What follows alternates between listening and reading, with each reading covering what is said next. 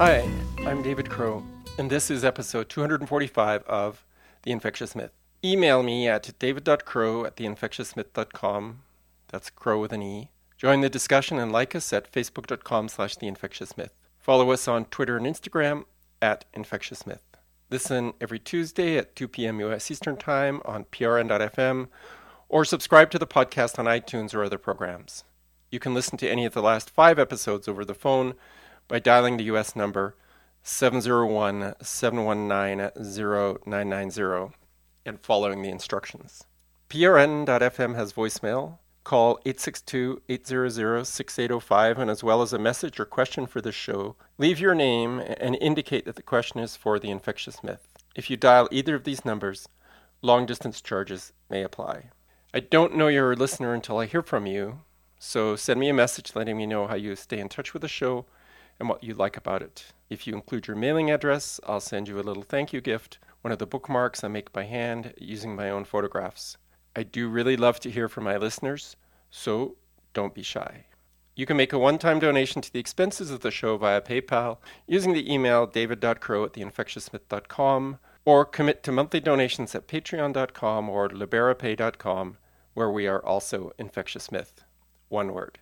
We appreciate all our listeners, but if you want this show to continue to grow and improve, consider paying a small amount for the information you're gleaning, for the support you get for some of your non mainstream ideas, and challenges to others. This is probably not the only independent media radio show, podcast, or YouTube channel that you follow. You know that it's impossible for independent media to go to most commercial sources for ad funding, and you probably don't want them sucking up to commercial interests. So it's up to you, I'm afraid. Donate to the Infectious Myth and other independent media. Even a dollar a month helps. If you'd like me to speak at a meeting of an organization you're a member of on any topic you think I have an interesting and worthwhile opinion on, I'd be happy to discuss this with you. I appreciate you commenting and suggesting guests. I appreciate your financial support as well. Thanks for listening and for recommending this show to your friends. It seems like everything is measured in this modern world. Your performance might be measured at work. Your kids might have multiple choice exams to measure their knowledge. Medicine is full of numbers that are believed, even when we know they are flawed. Even the justice system assigns scores to people based on a computer's estimate of their likelihood to reoffend. So, when I heard that a local Calgary writer had published a book called Bad Data, I knew I had to interview him. And if I can make a related movie recommendation, there's a similarly titled Thai movie, Bad Genius, that's surprisingly relevant. Don't worry, it has English subtitles. It's fun, gripping, and afterwards it has, uh, and afterwards you'll realize it has deeper significance that's related to today's interview. So let's get right to it. Peter Schryvers is an urban planner in my city of Calgary. Well, I guess it belongs to him as much as it belongs to me.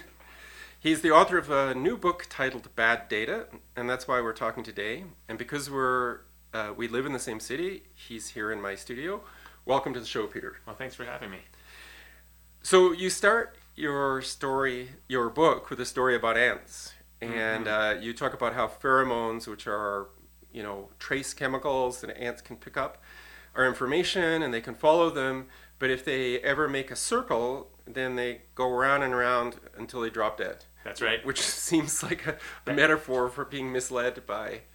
by data. By data. It- that's and that's that's exactly it. It's it's the they call it the entomologists call it the ant mill, but I like calling it the, the death spiral. I think death spirals. A yeah, better much word. better, right? Yes. So we're going to talk a lot about numbers and uh, how they're used, and um, Common Core. M- maybe Canadians don't know too much about this, but Americans sure know Yeah. all about Common Core. And uh, it's uh, you know it's a testing scheme, and maybe you can explain a little bit more about that in a second. But looking at it politically, my feeling was in the old days, conservatives were big into the three R's: test the kids, crank out you know kids that know the basics, and so they were sort of protesting. But now it seems to be the progressives who are big into Common Core. I don't know if you see it the same way. Yeah, I think uh, testing is really interesting because uh, testing in schools, standardized tests have kind of they kind of cross the political spectrum, in that both conservatives and liberals love them and hate them. Um, Yeah. In, in for different reasons, right? Um, I think sometimes progressives don't like them because they feel like it is, you know, a standardization, and they want to see kind of more um, kind of unique approaches to learning. And conservatives don't like them sometimes because um, they think that uh, they're not rigorous enough, or uh, they don't they, they're not high enough standards. Yes, and also I I think I mean obviously schools vary socioeconomically just based on their g- geography. So if if you live in an upscale part of a city, um, the the a lot of parents are wealthy. They're paying for extracurricular Mhm. activities.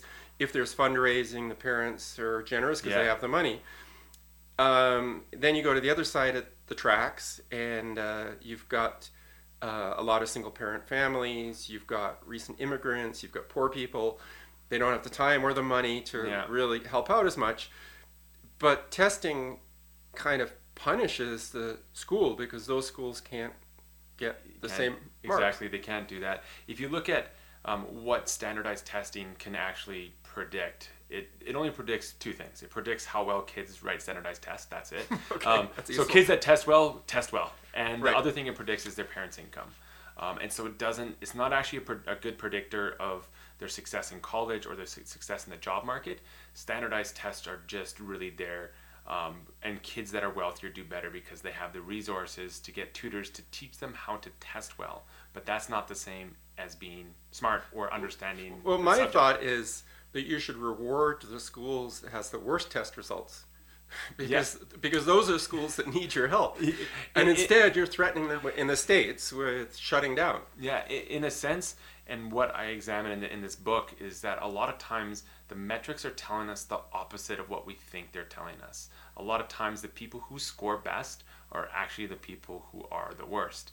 Um, or in the case of tests, of tests, as you pointed out, those might be the schools that we need to invest in more because the ones that are doing good, they're going to do good do good no matter. And there's this really great study by these economists who looked at, and I quote this in the book, they looked at people who got accepted into Ivy League schools but Right. didn't go. They went they went to some other school for Mhm. some reason, and then they tracked their income uh, over the next I don't know how however many decades, and they found that the difference in income for those people versus people who went to Ivy League schools was nothing. It was basically insignificant. Interesting. And the reason is is because the income of graduates is largely determined by their social networks Right. and not so much by their education.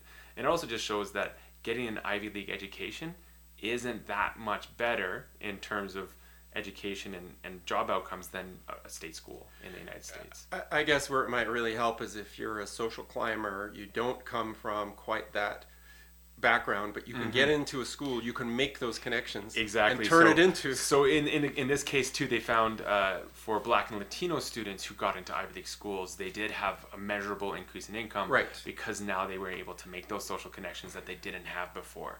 So for traditionally Caucasian high income earners, going to Ivy League schools is, is kind of useless. They should just save their money, I guess, and go somewhere else. I- yes.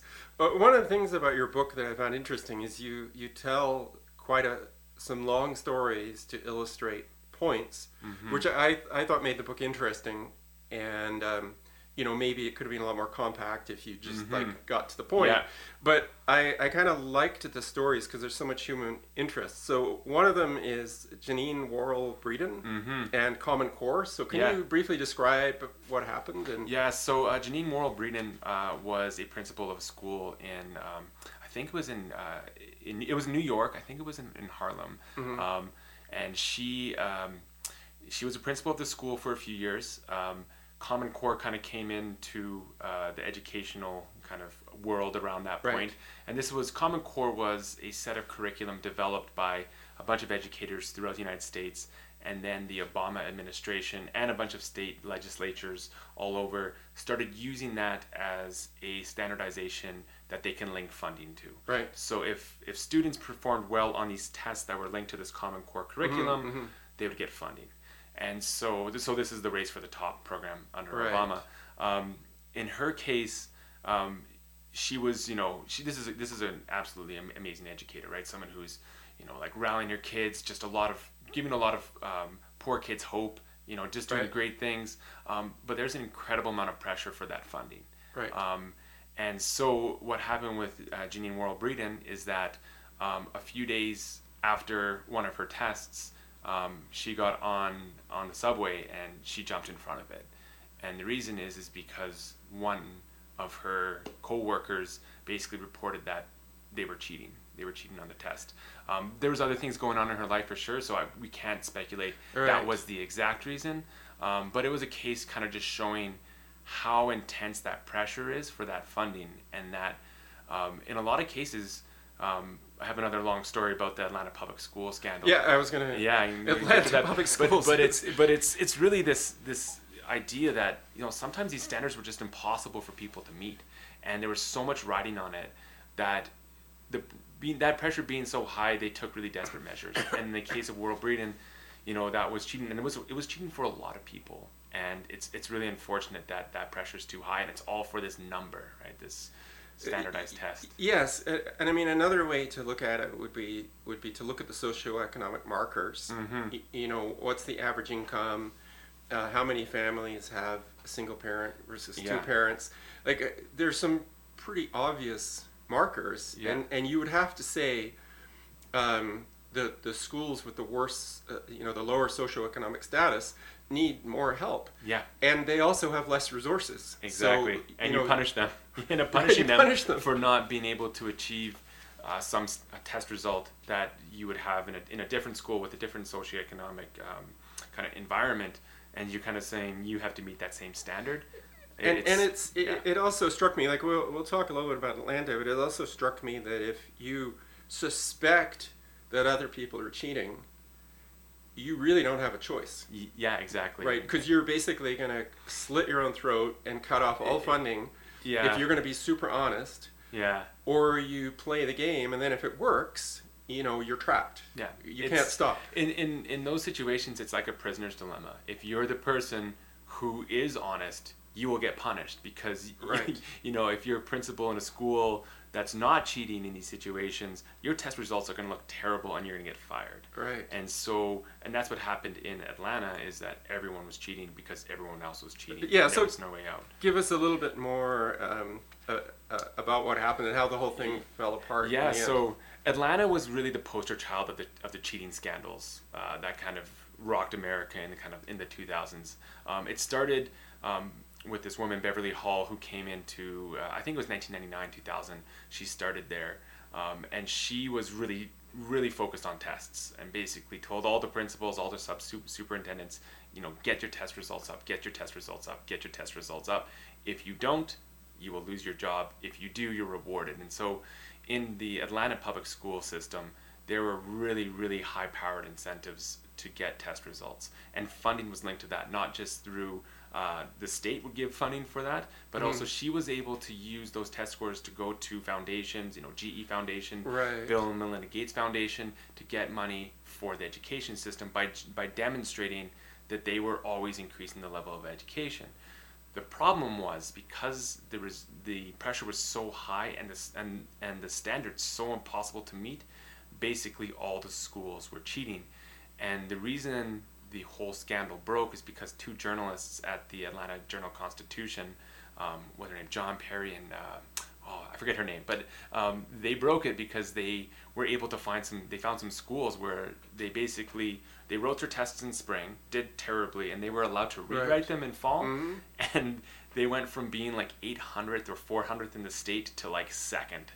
And they and they kind of they did a regression analysis on this and they said like this is like a one in two billion chance of this happening mm-hmm. and they basically Right. said something's up and that's how the scandal broke and then there was investigations after that and, and all that but that was it was it's pretty amazing Yeah, but I I mean, what is the status of Common Core in the U.S. now? Because I mean, to me, the whole concept is broken, but there's still a lot of people wedded to this. You got to measure something. Yeah, and, and, and Common Core's saw, seen a lot of resistance. Uh, places, New York's probably the, the most uh, resistant to it. A lot of uh, there's a lot of teachers uh, and a lot of students who are opting out.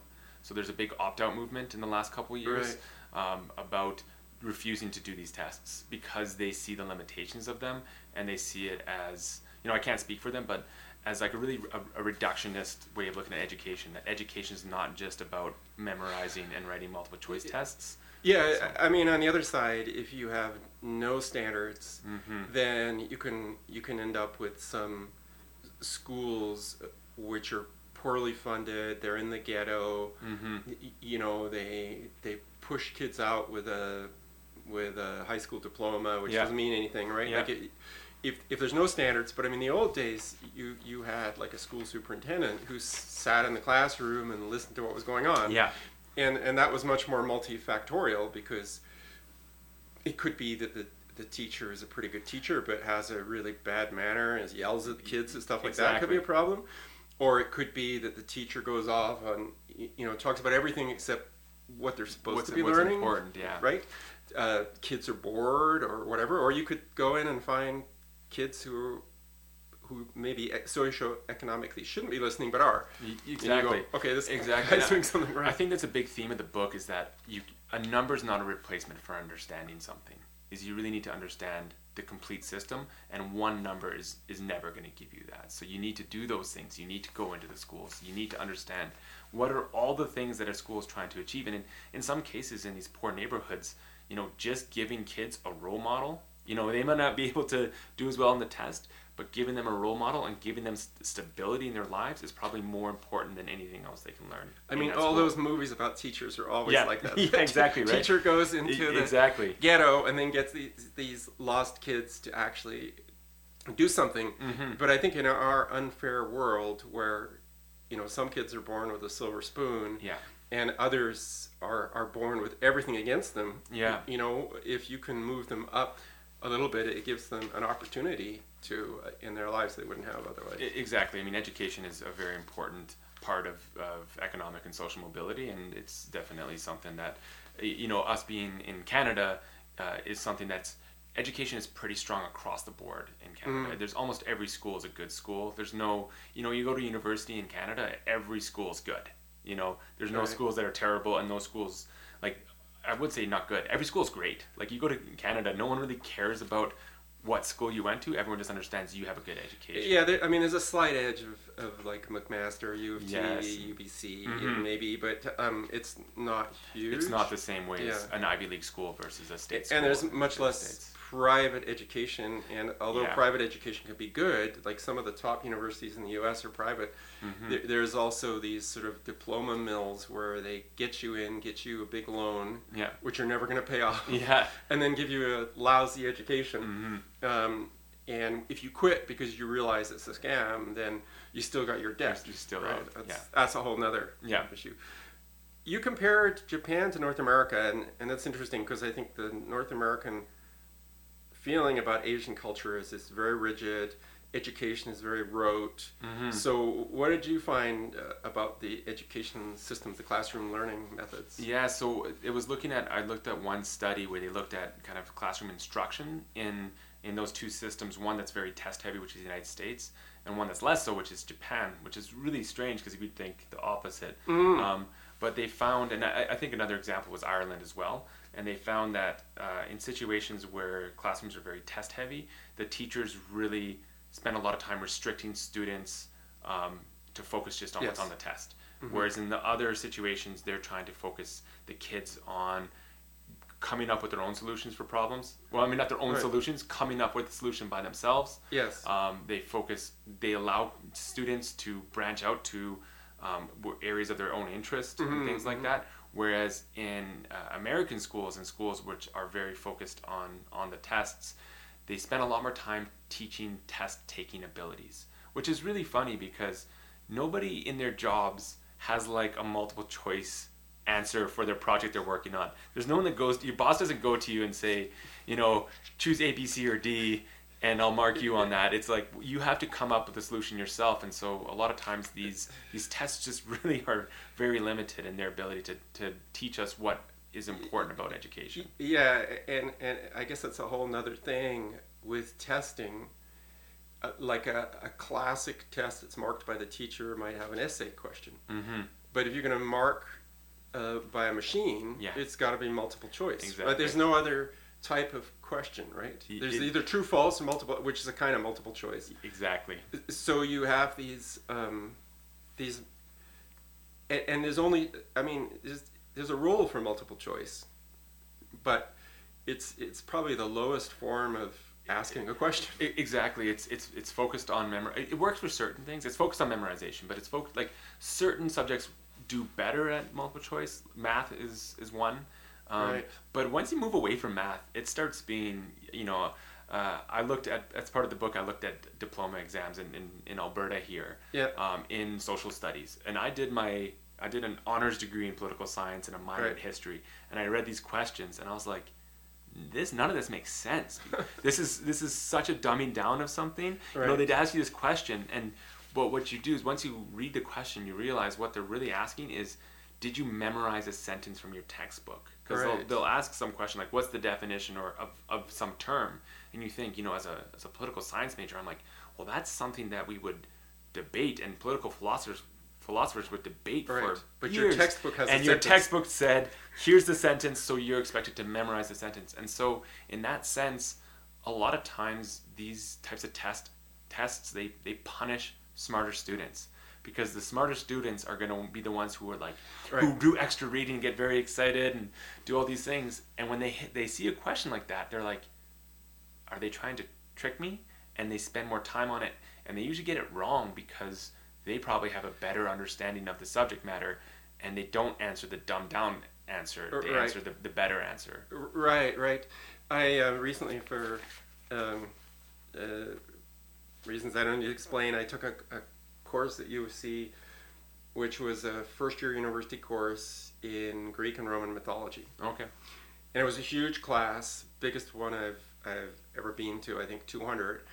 And there were, there were no essays or anything else Mhm. turned in during the term. The, the only thing that you were marked on was like three multiple choice exams oh really it totally multiple choice um, i think marked by a machine and and so it, it was like it was pretty obvious how it would work is you, you'd have who was the greek goddess of hunting, yeah right? whatever and then they'd have four starting with an a just to make it really difficult so Exactly. so so you've got to you've, you've got all these obscure gods and goddesses that you've got to put into your brain and i found like during the course it, the things that were interesting to me was like how um, the greeks looked at say female sexuality yeah like the, a lot of the myths relate to sh- sort of shock and horror at a woman who does something out of the Okay. normal, right so you you could do a lot with that but you can't do it on a multiple choice yeah test. exactly and you find what they're trying to do is is trick you but you're like if you think about Yes. it is that what we want to learn like if you get the name wrong and i one example is in a chemistry exam i saw for a diploma exam is they asked what's the chemical symbol for vanadium?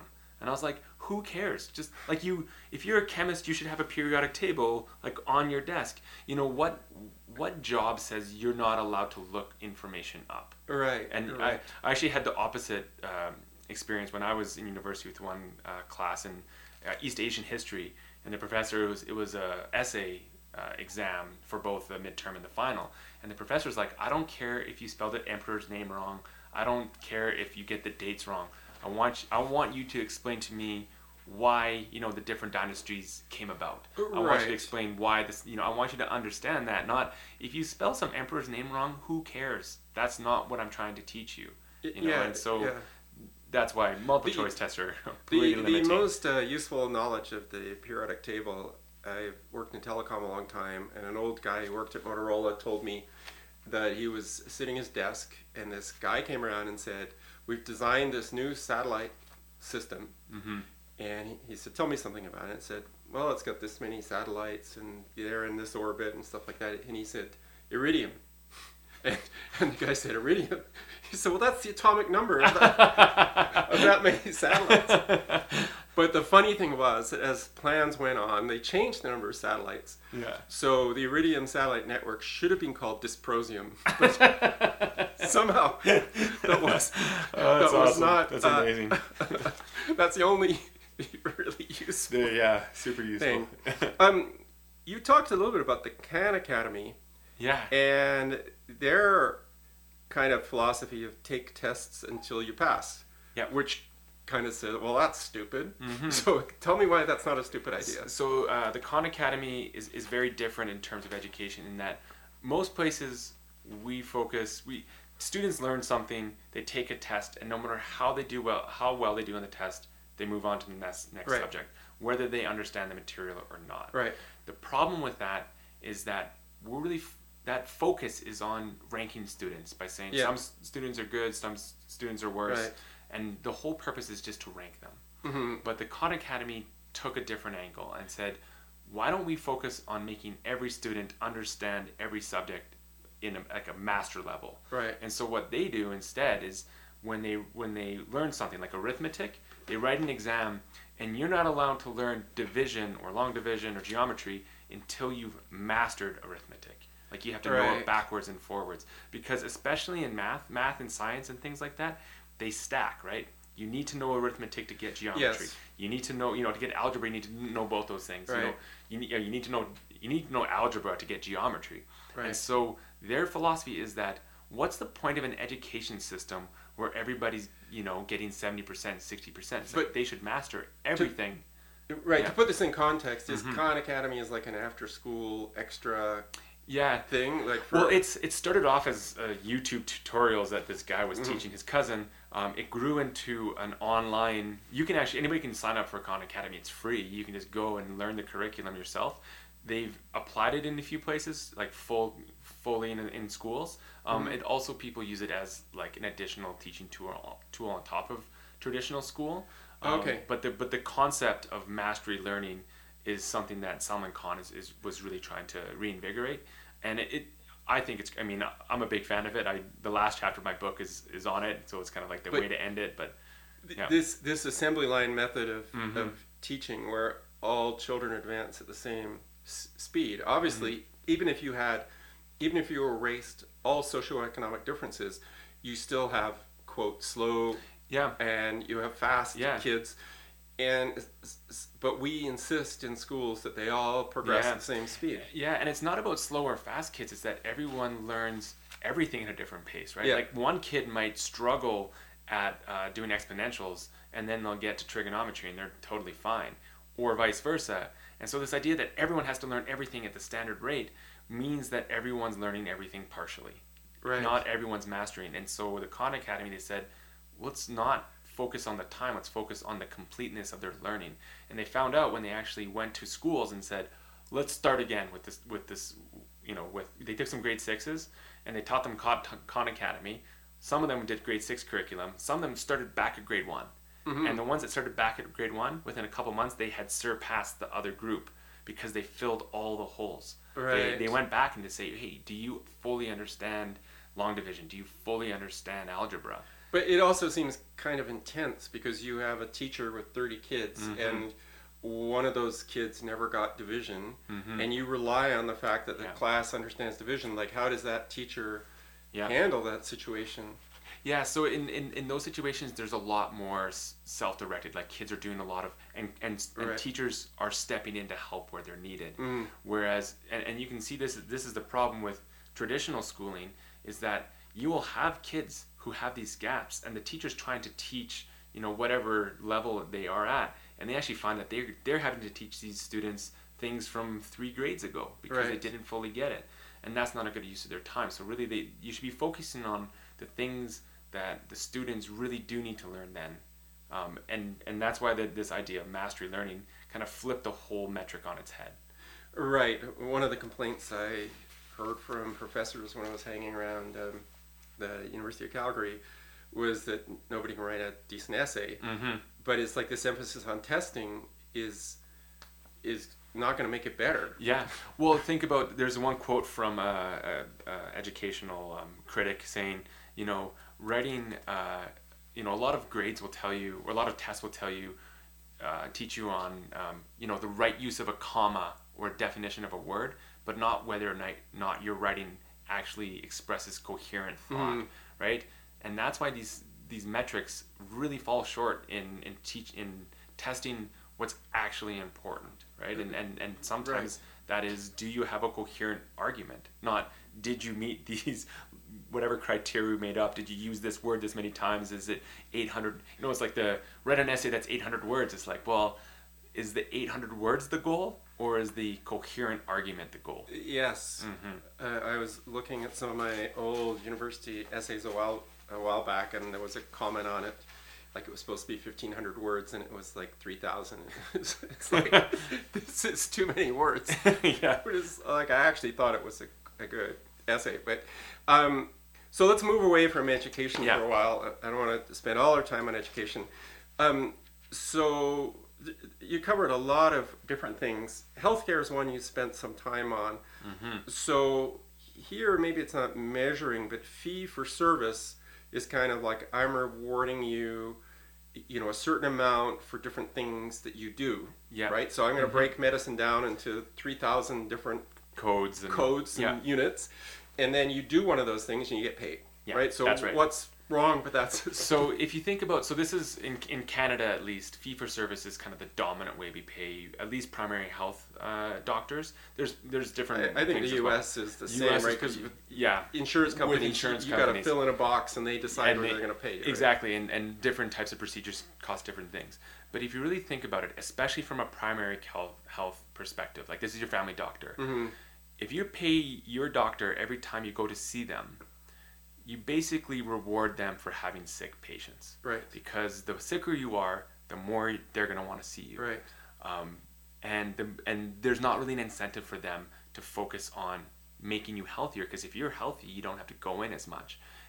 The other problem with it is it makes it very inefficient for them and for you because the doctor is always trying to find ways to bill for something. So a good example is in Alberta, um, when they get test results, doctors are paid to tell you the test results in person. They're not paid to tell you over the phone. So they call you in. And so people take time off work, they get stressed out, they go, they Right, wait in the waiting room, and you go in and the doctor opens the door and says, Guess what? Your test results are negative, everything's good, and you just wasted two hours of your day. Right. But that's how they're paid. And And he, so and he goes ka-ching. He Ka-ching. his- Exactly. So I, I, I interviewed a bunch of doctors at a clinic that do something different. They use something called a blended Right. capitation model, where they're paid per patient per year based on age and gender. They don't tell you test results in person. They, they phone you up. Right. Because it's it's more efficient for them. It's more cost effective for them, and it's better for you. Like you don't have to Yeah. go in for negative test results, and because of the way they're paid, the doctors actually focus on the complex patients, the things that they're needed to be there for, not just not just the oh hey hi how you doing I'm leaving now we can bill Right, but I, I think you also mentioned that that there's a downside to that too, because Mhm. if I had a system like that, it's like, oh, here I've got a diabetic patient with heart disease. Yeah. If I can get rid of this person, exactly I'm, I'm going to substitute them for some 20 year old yeah runner who might, might have a sore Yeah. knee once in a while. and there's so the devil's in the details with capitation systems Mm. so you want to avoid something called cream skimming and this is with all metrics cream skimming is when you take all the good stuff and you Right. measure yourself on that and you try to get rid of all the bad stuff you you know you, you sque- Right. skim just the cream and so for instance in ontario they've had problems with this because they didn't do a lot of thought into like what the different uh, healthcare needs of different types of patients were Right. so doctors were opening up you know these um, blended capitation uh, clinics in like really really high wealth areas because Right. that's where you don't have to spend a lot of money the people are all healthy and so Right. it's it's it's And you those to people are probably voluntarily going to things that aren't covered, exactly like acupuncture. they're going they're going to the gym that- they're, they're doing all those things Right. and so capitation models you really have to account for number one you don't want to have cream skimming um, and you and so in calgary this clinic they report every single patient who who declines to join them Right. um, and they're also based their co- costs are based on the same socioeconomic and geographic area of other health clinics in their area Yeah, so yeah. if you took their same model and took it to a poor area of the city in, in, in the case of calgary greater forest lawn Right. that's not fair because those doctors are providing have to provide higher levels of care because Right. they have clients who have much more complex issues. Mm-hmm. So you can't this it's not a broad brush system. R- You have to be very careful about it. So But I mean, it's still it's still a metrics based system, yes. right? Yeah. It's hard to see how you could have a modern medical system that completely got away from any metrics. You, you have right? to use metrics in some. Somebody's gotta get paid. Yeah, you have to be paid some ways. You can do salary that works in some situations. You can do like fee for service works for things like surgeons, right? Like you know surgeons, they're trying to do the most amount of surgeries the most effectively. But you have to be careful too, right? Because here's an example in New York, uh, they started rating doctors on the success rates of their Right. surgeries, and so what happened was the senior surgeons started to refuse to do the complex surgeries because they knew that their their rates would go down, their successful rates would go down go down. So this is the same thing as cream skimming, right? Like they're they're choosing just the good ones. So those are things you have to protect against when you design these these metrics. Right, right. I, I can I can see that. Like you're Mhm. going to pick patients that you're Exactly. pretty damn sure it's going to be successful. Yeah. And if somebody comes into you with something complicated that you might have done in the past, you're just going to say no. Yeah. Risk to my income is too high. Yeah, That's I it. think this is the situation that a lot of uh, sales departments go through. Is they'll reward their salespeople on the the number of sales they have in clients, but that's because they just give the good clients and the good accounts to the salespeople who are already good, and don't give them to like junior. Right. But you don't know if that's actually because they're better salesmen, or just because they've Right. been there longer, and so that salesperson is rewarded simply for just to those who being have around. They're just they're just given. given the easy thing. So it's important to really Okay, correct a- for that. Another um, a- another thing that I found interesting. Okay, safety of a highway. Yeah. This this is really good. People complain that there's certain intersections with too many accidents, Mhm.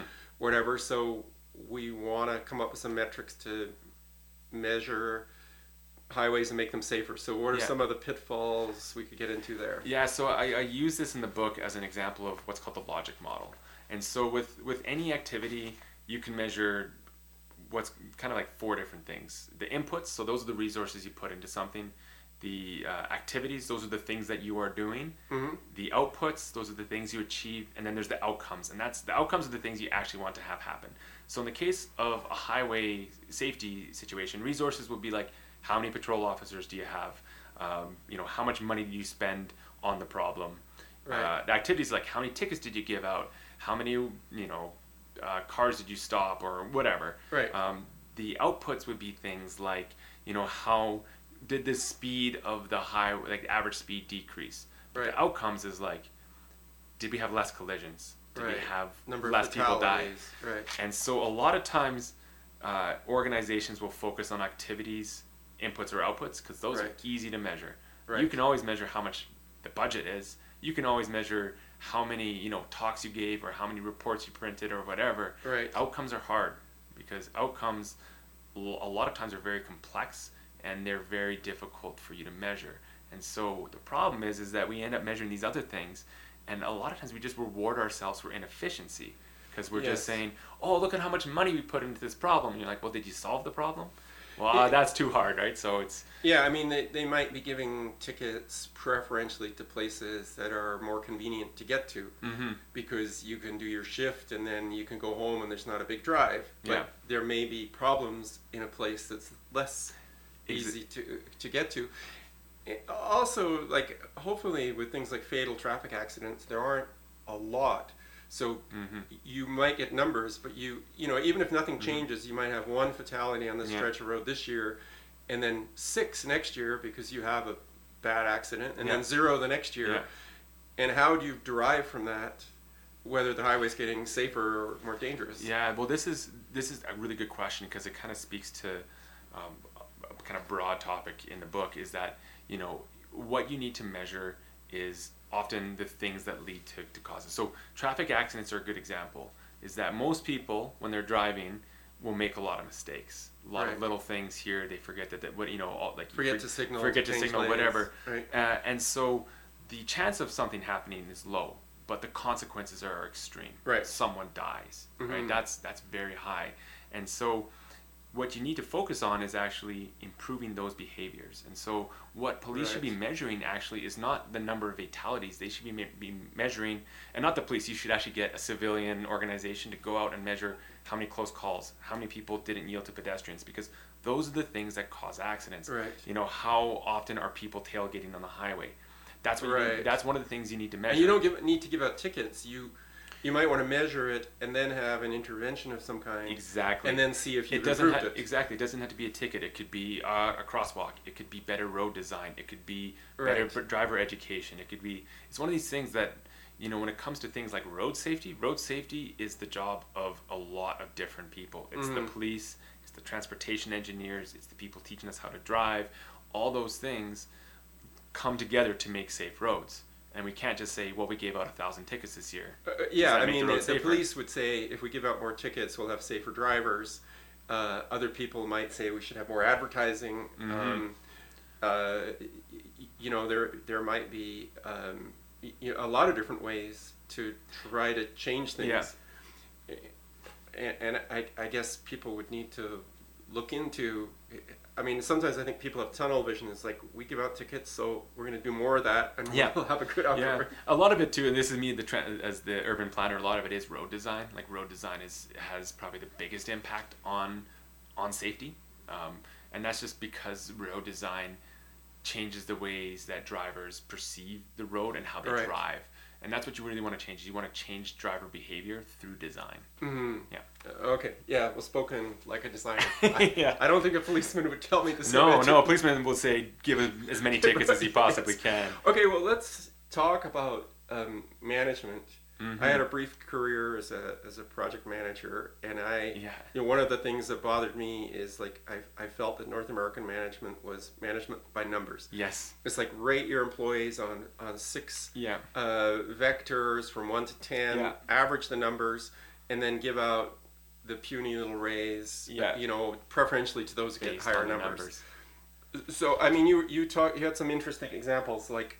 Uh, Levi came up with a wonderful Yeah. motivational scheme that Yeah. backfired. So yeah um, and uh, if i was to say if i was to like summarize the book for for there's different ways i can summarize the book but one of the books one of the ways i can summarize the book is that this is a criticism of modern management practices in the Right. sense that it's it is management by numbers Mhm. and this is a book showing that that's very misguided and wrong Right. but let's talk about levi so levi this is i think in the 90s they had this compensation scheme and they said it was this big announcement they had all these parties and, and the uh, the CEO, um, someone Haas, I think his name was, he said that every employee will get a full year's salary as bonus if they hit a certain revenue target. right. Everyone was so excited. It was great. It was like parties everywhere. All the all the employees were doing, you know, just so excited. Morale was just so high. And then the first quarter sales numbers came back, and they had and they had decreased. And they had decreased for a bunch of reasons. They had competition from Calvin Klein um, on the like the high end, and then like I forget which other companies on the low end. Um, but what happened is that very quickly, within a couple quarters, the employees saw that goal as unachievable, Right. and morale tanked, and Right. it and it just and things got worse and worse and worse, and they were closing factory after factory after factory. Um, and this is one of those things to, sh- to show you that if you set a goal, if that goal is unachievable, it's actually demotivating. Right. It's the opposite. So this is kind of like the realistic goal. And the goal is part of the metrics is that um, metrics, and, and there's another part of the book that talks about the motivation of metrics and how it's misguided. But Mhm. in one way, when you make that goal and you, and it's so far out of reach, you're it's, you're gonna have the opposite effect on on morale. Right. Yeah. You, you also talked about some um, uh, thing where they were emphasizing perfect attendance, and Oh you found that it increased the number of people with perfect attendance, but those Yeah. who missed a day realized that they weren't going to get the reward. So then they had more days off, yeah. right? Because why bother? I, Yeah. I don't get my reward, so, so this exactly this is this is the the fundamental flaw of metrics is that metrics measure you on one on one thing Right. it's it's what we call uh, reducing dimensionality. So any job has a bunch of different dimensions to it. You know you might do be writing reports you might be working with coworkers you might you know all kinds of aspects. Um, but when you use metrics you really narrow that focus. And so in this example in the laundry experiment these economists found this this uh, this laundry plant where they you know they clean and press uniforms and things Mm. like that and they were having issues with people coming in late or just not coming in at all Right. and so they said okay if you get perfect attendance in a month never late always always there we'll enter you into a draw we'll put your name up on the board and you can get you know you can win a gift card or something Right. and so for the people who were bad at attendance their attendance went up because they wanted to win this award Right. but for the people who previously were very good at attendance and never were late, the moment they were late one day, for the rest of the month, their chances of being late again or missing a day went up five times. Wow. Five times higher. And the reason is is because once they this is about motivation theory. So basically before they had uh, the intrinsic motivation to come to work. Right. They believed it as just intrinsically as a person. I'm a person who shows up to work on time. Mhm. I'm not late. That's a value I have. And then there's the extrinsic motivation, which is you get a, a reward for something, Right. right? And so in motivation theory and psychology, um, was explained by this man, this man named uh, uh, Deci, and and basically he did all these experiments to show that once you insert extrinsic motivation for something, you like take away the intrinsic motivation. People lose it, and so so what that's what happened in this laundry plant is that once they were given that reward system, their intrinsic motivation for showing up for work disappeared. disappeared. And what's even more interesting is that the economists measured the people doing this study. They measured everyone else not just on their attendance, but on their productivity and everything else in the factory. So how quickly they folded and sorted laundry, how quickly they pressed things, all these things. Productivity across the board dropped ten percent Wow. once they put this system in. And that's really important because so many companies put these things in right. because they think, oh, we're gonna we're gonna increase productivity, but they don't. They undermine productivity because they basically narrow your focus so much that everybody who's doing all those things for good reasons, they say, well, why am I doing this anymore? All they care about is attendance, or all they care about is yes.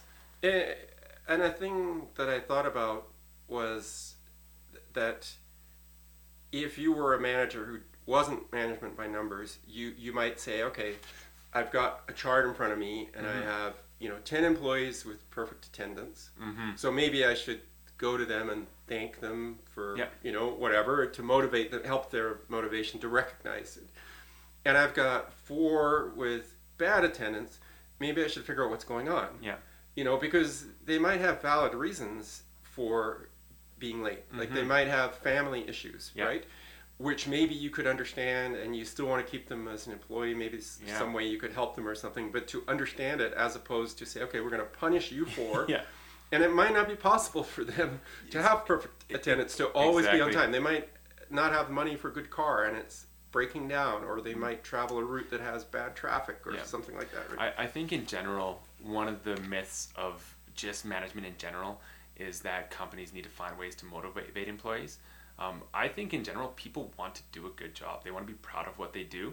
Your Right. job as a manager is to not demotivate them, is to, is to not beat them down, right? And that's what happens is in these situations, people felt like I'm being punished, and especially the people who were doing good at their job, they're like, I'm being punished for doing a good job. This makes no sense. And they just, Yeah. then they just stop working as hard. Yes. Well, we've we've got about five minutes left. Okay. So I I just like to give you an opportunity to, you know, say. Uh, you know, cover some issue that you think is really Yeah. important in your book that we haven't talked about. Yeah, for or- sure. I think the best way to summarize it is this: is there's this little parable, uh, and I, it's it's called this is called the lamppost problem. So I have a, a whole chapter in the book about the lamppost problem. Mhm. So imagine there's a police officer walking down the road at night, and he turns this corner and he sees somebody uh, underneath a street light, kind of fumbling around. So he walks up to them. As he gets closer, he sees that this person is obviously drunk. Mhm. Um, and so he goes up to the person and says, hey, hey, sir, can I help you? And, and the guy's like, yeah, I lost my keys. And so the officer's being a good, you know, being a good officer says, yeah, okay, well, I'll help you. I'll help you look for your keys. So looks around for a while, a few minutes pass, you know, looks everywhere. And pretty soon it becomes pretty evident that his keys aren't there. so he tells the guy, hey, are you, are you absolutely sh- certain that you lost your keys under the light here? And uh, the guy's like, well, no, actually, I lost him back in the woods. And the police officer's like, you know, shaking his head. He's like, well, then why are we looking here? And the guy's like, well, this is where the light is. And I, I love that. I love that joke because we all laugh at it, but that guy is us. Right. All of us, the ones, we're always the ones saying, I need a number on this. Like I why? need to get the metric. Why are we measuring this number? It doesn't really reflect reality. Well, we don't have a better number, and we Yeah. have to measure something. And if we didn't measure something, we'd actually have to think about what we were doing. Exactly, and and people, and a lot of times, uh, I think people use numbers not as a way to better understand something. They use numbers as a way to hide the fact that they don't understand something. And and Yeah. they're afraid to try to understand it and they're afraid to go out into the woods in the dark and look for their keys. Yeah, yeah, I think that uh, also we feel that anything based on numbers is more scientific. It's better. It's better. It's always just, better, right? Just better. It's it's like everything modern is is better, and you know we can laugh at everything they did in the 1800s, but you know people were just as smart innately back then, and there's Mhm. maybe things they knew that we've forgotten. I mean, it's just like indigenous lore, right? Like when I Mhm. moved to Canada and went winter camping for the first time, I the thought crossed my head is like, how did Native people survive all Mhm. winter out here? Yeah. Like I knew a lot of stuff that's completely useless when you're out. numbers aren't numbers aren't everything right there's there's Yes. different ways of knowing and different thing and and it's not just qualitative versus quantitative is that there's a lot of things that we know and understand and it's not because we can quantify them it's Yes. because there's there's other ways of knowing and it's really important that we recognize that Yeah, yeah. I, I think with um, when in my short career as a manager, I knew who were my better employees. I knew what the problems were. All my employees had problems, just like I had problems, and I kind of knew for each one which were the problems, and I could easily rank them. I didn't need to Mhm. do a, run a bunch of numbers. well you would To you would choose the numbers and you choose the numbers to I did that. right exactly I, I would say, oh well, this guy's supposed to come out on top, so I've got to change the Yeah. numbers. Well, it's funny because people always pretend, and, and that's one of the themes of the book. People pretend numbers are objective, but they're not because choosing what to measure, measure, yes. that's a subjective decision. And so when people say it's objective, you gotta, be, you always have to say, well, no, because the measurement you've chosen isn't objective, and Yes. you can't avoid that. You can never avoid that subject, subjective decision. Well, um, I think that bad data is kind of an antidote to running to measure something just because you want to measure something. Um, and I decided found it made more sense a- to have feedback at the end of the read. show. Like, I like the I know you probably want were to get Mhm. right to the meat of the fascinating, show, the um, interview. stories. And those so of you who like don't listen you for coming regularly might not be so Yeah, interested thanks for in having conversations This is a great through talk. this feedback awesome. with my listeners. Okay. So let me know what you think about this change or anything else about the show, really. Don't be shy. Mike on Twitter uh, wrote and said, David, I love your show. The guests, topics, skepticism, and questions you explore are, a rarity. Thank you. I am currently going through years of the infectious myth, about five a day while I work. I look forward to reading your book when it's available for purchase. God bless, Mike. Now, Mike did the right thing and he included his address, even though it was just a tweet. And a bookmark is now on its way through the Postal Service to Mike. So good job there. Not everybody remembers to put their address in, but it, it actually does work. An email from Brian. Thanks, David. Scientific thinking often tends towards myth. I sigh at that. Mythic narrative serves a purpose for the mind that acts as if something was true within the new frame of a person's beliefs. You are correct in uncovering self contradiction as evidence of false basis from which to think. While we feel protected from our fears and self responsibility for their cause by priesthoods of presumed knowledge and authority, few will challenge or even think to question the frame of narrative identity or worldview that proceeds from such judgments and values.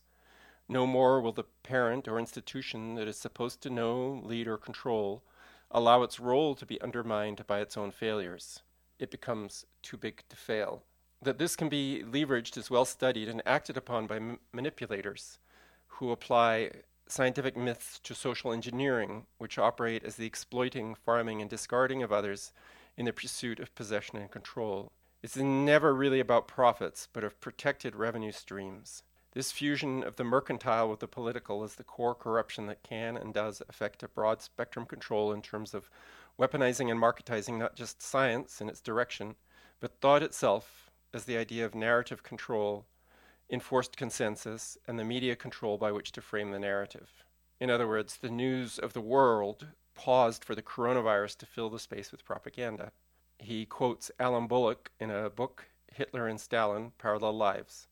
The true object of propaganda is neither to convince nor to persuade, but to produce a uniform pattern of public utterance in which the first trace of unorthodox thought immediately reveals itself as a jarring dissonance. If, as I believe until convinced otherwise, toxicology, malnutrition, and emotional strain of shock and or depletion from chronic shocks is the basis of sicknesses assigned to infectious viruses that are in fact the body's function in either reenacting or rebalancing the conflict, then we have evolved a defense of conflict suppression and evasion that only works as a temporary expedient, but has become de facto a way of persisting in conflicted identity, whilst flagging the consequence of fear, pain, loss, and debt away from self to others, to evils of the past, to malign agencies such as a virus, and to bolster the denial and projection as defense against a conflict coming back at us, or worse, coming up to relive with again with us. I feel that science left reason when it sought to make data reality and claimed an exclusive right of interpretation of the data, the narrative. Instead of conspiracy, for the most part, it is corrupted and deceived self interest that automatically aligns against anything that would expose, illuminate, and thus threaten invested illusions of control. Undoing insanity is not going to occur from within the frame of its already conflicted thinking. It must be the result of a fresh perspective, rather than standing in the shadows of giant mistakes. I appreciate your writing for not engaging in moral outrage or attempts to persuade. This reveals quality in you that I call love of truth. I want to uncover more from those who have discovered a different biology to the evil virus. I just found Fear of the Invisible by Janine Roberts. If you have any recommendations and are willing to share them, I'd be grateful. Some of the books I'd recommend are Inventing the AIDS Virus by Peter Duesberg. Although it doesn't uh, question the existence of the virus, it does question whether it's pathogenic, whether it causes disease. Uh, Jim West's online work on polio and West Nile virus, uh, from which Janine Roberts took a lot, is uh, is really good, although it's a little tough to dig through it.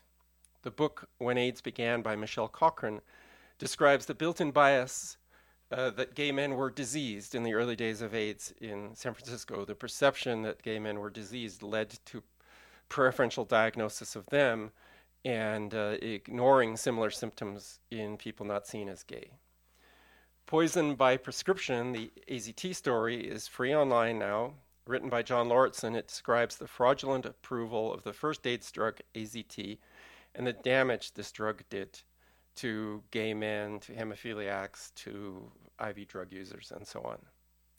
Ribavirin used during the SARS epidemic and ganciclovir being used during, for the new coronavirus are similar drugs known as nucleoside analogs.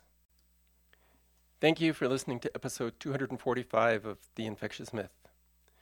If you have a comment, question, or suggestion for a future guest, please email me at david.crowe at theinfectiousmyth.com. Like us at facebook.com slash theinfectiousmyth. Follow us on Twitter and Instagram at infectiousmyth. Commit to monthly donations of any amount to Infectious Myth on patreon.com or liberapay.com. Until next week, thank you and goodbye.